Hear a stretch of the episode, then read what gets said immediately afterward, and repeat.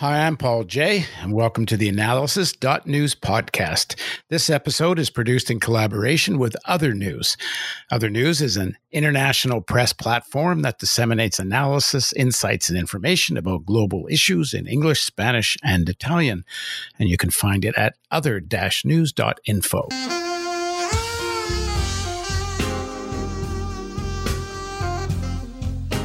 Amnesty International reports that on October 15th, members of the World Trade Organization failed to agree on a landmark proposal made by India and South Africa to temporarily waive certain provisions of the TRIPS Agreement, a global treaty governing intellectual property rights relating to COVID 19 medical technologies.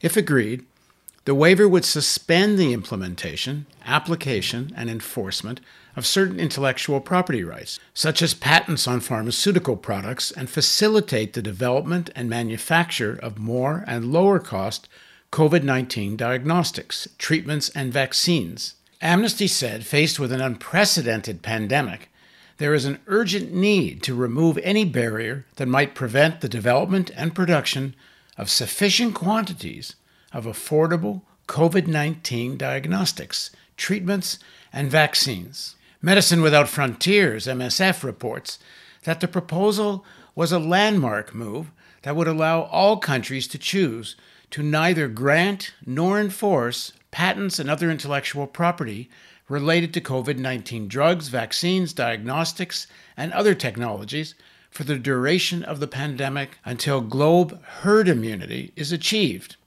MSF said that, quote, a global pandemic is no time for business as usual and there's no place for patents or corporate profiteering as long as the world is faced with the threat of COVID 19. MSF continued During the pandemic, treatment providers and governments have had to grapple with intellectual property barriers to essential products such as masks, ventilator valves, and reagents for test kits.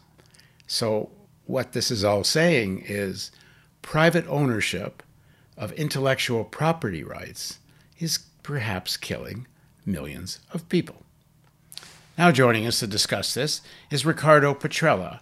He's an Italian political scientist and economist. In 1991, he founded the Lisbon Group, which was composed of 21 academic, business, media, and cultural decision makers, so as to enhance the critical analysis of the current globalization.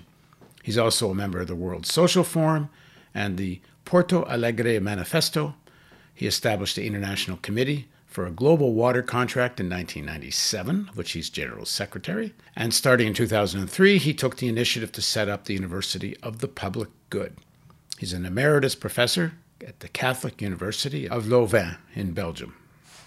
Thanks very much for joining us, Riccardo. Thank you for the invitation. So, start with how you got involved in this issue and why you think it's so important. Since many years, I have um, initiated with other friends in the world, in particular, for instance, uh, with the group of Lisbon in the 90s, action of uh, conscientizations and mobilization of citizens against today economic and uh, political system based on competitiveness as uh, the imperative dictating the basic choice in the allocation of available resources of the planet.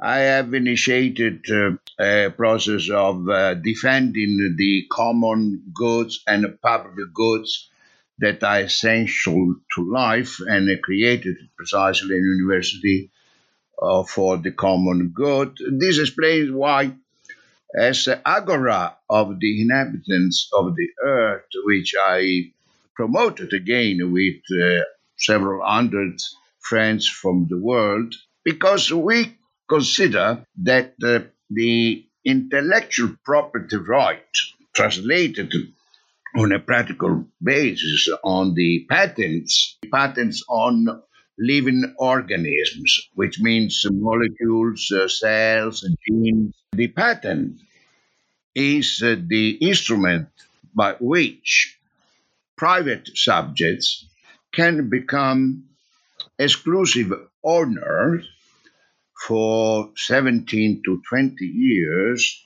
of the, the use of uh, the living organisms that have been patented.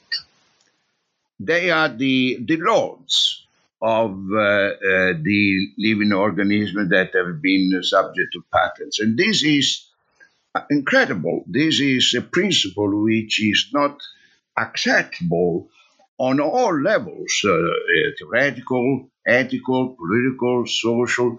And precisely, you mentioned introducing this uh, talk.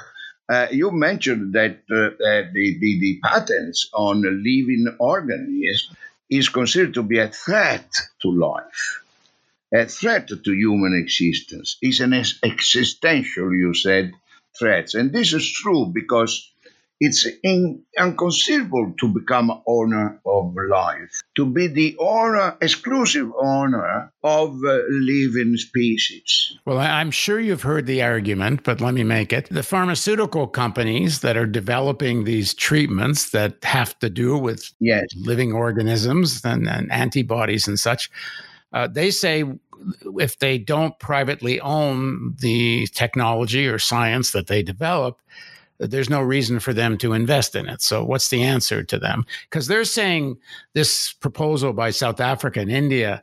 Uh, some have said it's an existential threat to property rights, and that that would then uh, hold back uh, scientific advancement because these companies wouldn't invest. Right. The, argument that um, uh, those who are in favor of uh, patentability of uh, living organism is that if you don't remunerate the investments done in research, in production, in manufacturing, in distribution, and so on, of uh, uh, drugs and related technologies, there is uh, no advancement in science and in research.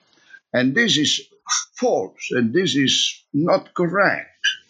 The more so that we know that uh, the research, investment in research, that's so called basic research, is uh, primarily financed by uh, public money. Even in the United States, uh, fundamental research is not done and financed by private corporations. Tra- training people, training scientific people, scientific workers in universities, etc., is mostly, with a few exceptions in the United States, is uh, mostly financed by public money. Applied research itself is financed by public uh, uh, research programs. Most of the so called applied research is financed by public money.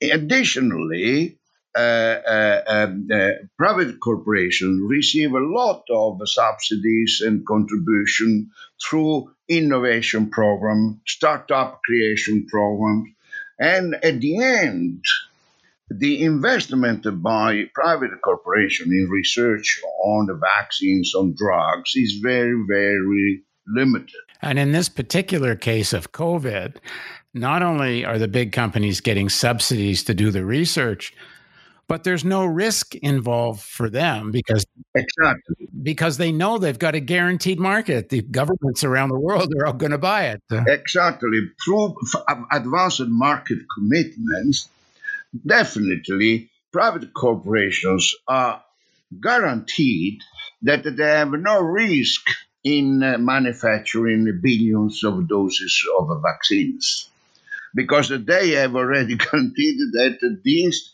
doses will be bought. They, they, they, they are paid in advance. And definitely, uh, they are paid uh, in advance uh, on basis of a price that they pretend they claim to fix themselves without any negotiation with the public institution and governments. They accept the negotiations with the government about prices concerning advance and market uh, commitment regarding access to uh, vaccines and drugs in the poor countries. But as we know, uh, this has been in the last 20 years one of the main causes of conflicts between uh, the countries of the south, means uh, the, the poor, uh, countries or countries at the middle level income, uh, because companies always pretend to deliver the vaccines and the drugs at a very high level cost. I remember the the fight that the India government uh, uh, was obliged to Uh, to carry on against Bayer because they wanted to. Uh, uh, they asked for a, a month doses of a very efficient drug against the cancer, cancer. They wanted to uh, let people in India to pay five five thousand five hundred dollars uh, per month, and even the Financial Times making a comment on this uh, was uh, upset and saying, "How could you buy a, a claim to uh, to for?" uh, $5,500 per month when there may be 0.2% of the Indian population who has such even such an income revenue. And definitely, the Indian government succeeded in uh, uh, uh, in a local uh, company to produce it. Listen, is for 70 $70 per month. And the chairman of Bayer was uh, uh, fired uh, because in interview to Financial Times, the uh, Bayer president said in uh, to re- in um, responding to the question of the uh, journalist, said, "Listen, honestly, we didn't design, develop, and produce these drug anti-cancers for African or poor countries uh, uh, sick people. We produce this for the rich sick people in the developed countries. And Bayer fired the president in saying, "You, you were." You, you, you were correct in, uh, in saying this, but you should never said it. And uh, the uh, 20 years ago, uh, there was a very big fight between uh, South Africa and uh, the uh, 39 laboratories or, or, pharmaceutical companies in the world, Uh, which uh, uh, just asked the tribunal to condemn South Africa because they didn't respect the patents on uh, vaccine anti-AIDS and uh, they wanted uh, to uh, to impeach South Africa to use locally produced vaccines. at that time, in South Africa, there were more than five million AIDS infected persons. And they, according to these 39 laboratories, they were had no right to use the uh, vaccine vaccine anti-AIDS because it was uh, con- under control of their patents. This is the fundamental question. It's crazy. Right, right now, right now, more than a million people around the world have died because of COVID. Uh, and the proposal by South Africa and India, which is now more or less dead in the water because they went to this meeting October 15th and the decision was postponed. And by postponing the decision, it's, it's about the same thing as, as killing the proposal. Um, and uh, uh, tens of thousands, hundreds of thousands of people could die as a result of this decision. Uh, and uh, some of the, a few of the countries that uh, voted to postpone, even though many countries were in favor of it, these were more medium sized and uh, lower income countries. But Canada, which tries to present itself as you know, benign Canada and human rights Canada. Well, Canada was one of the countries that voted to postpone. Uh, no, no, no surprise. The United States voted to postpone. But the, the but there's a deeper kind of question here. I, I mean, the proposal was only temporary. They said temporarily allow the patents to be used.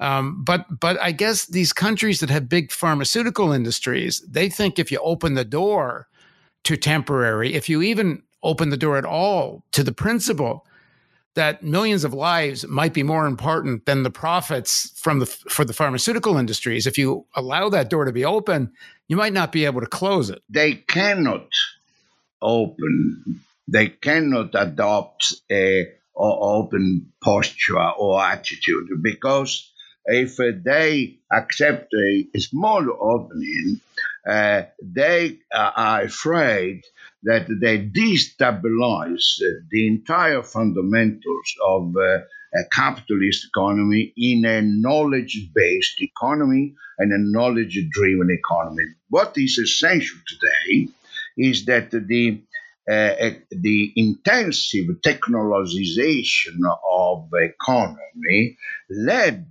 necessarily private capital to try to become the owner of the con- of knowledge.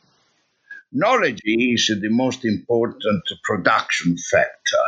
They couldn't live to uh, public or to collective or to common uh, uh, regime. And this is why they, since now the introduction by the Supreme Court of the United States in 1990, which uh, was the worst sentence I consider that the Supreme Court of the United States did, uh, they uh, they legit given authorization for the patentability of living organism since 1990. Uh, capital corporations will never accept uh, the abandoning of uh, the principle of private patents on the living organism. At the United Nations, Xi Jinping, the president of China, uh, he said China is actually going to share their technology. here's a segment of what he said. Uh, going forward, we will continue to share our epidemic control practices as well as diagnostics and therapeutics with other countries, provide support and assistance to countries in need, ensure stable global anti epidemic supply chains, and actively participate in the global research on tracing the source and transmission routes of the virus. At the moment, several COVID 19 vaccines developed by China are in phase three clinical trials.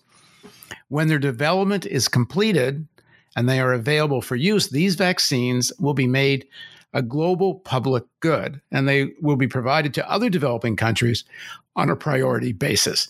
So, so here's China, uh, who's all being accused of every horrible thing in the world by the Americans. Uh, they're going to share their technology and the United States voted to postpone this temporary waiver to defend its pharmaceutical industry. Um, how important is this decision by China? It's difficult to have a definite assessment of uh, uh, this decision. The only thing that we can say today is we must trust Chinese uh, colleagues and Chinese people. Uh, but uh, it's important to note that Westerners do not trust with Chinese. And today, they even didn't pay attention to the statement, the declaration of Jinping, uh, because, because they don't believe. And, and finally, uh, they have a kind of uh, sense of superiority. They, they cannot accept that uh, uh, China might be more developed in the field of science and technology than the United States or Europeans. There is a kind of uh, a blockness in the intelligence of our Western leaders. They are feared that uh, they, they would lose credibility if they uh, uh, were going to pay attention and welcome these kind of uh, cooperative offer from China. And, uh, uh, and, and this is one of the big problems today of trust. society is based on trust. If members of society do not trust each other, you don't have any society. And internationally speaking, today, trust has been destroyed, in particular by our own countries, by the Westerns, by the North people. We, we trust only ourselves. We consider that our technology is the best saving our uh, instruments for our survival. And uh, the uh, debate now uh, at the WTO on this point shows that only the Western power that dominate the WTO can believe only on their solutions.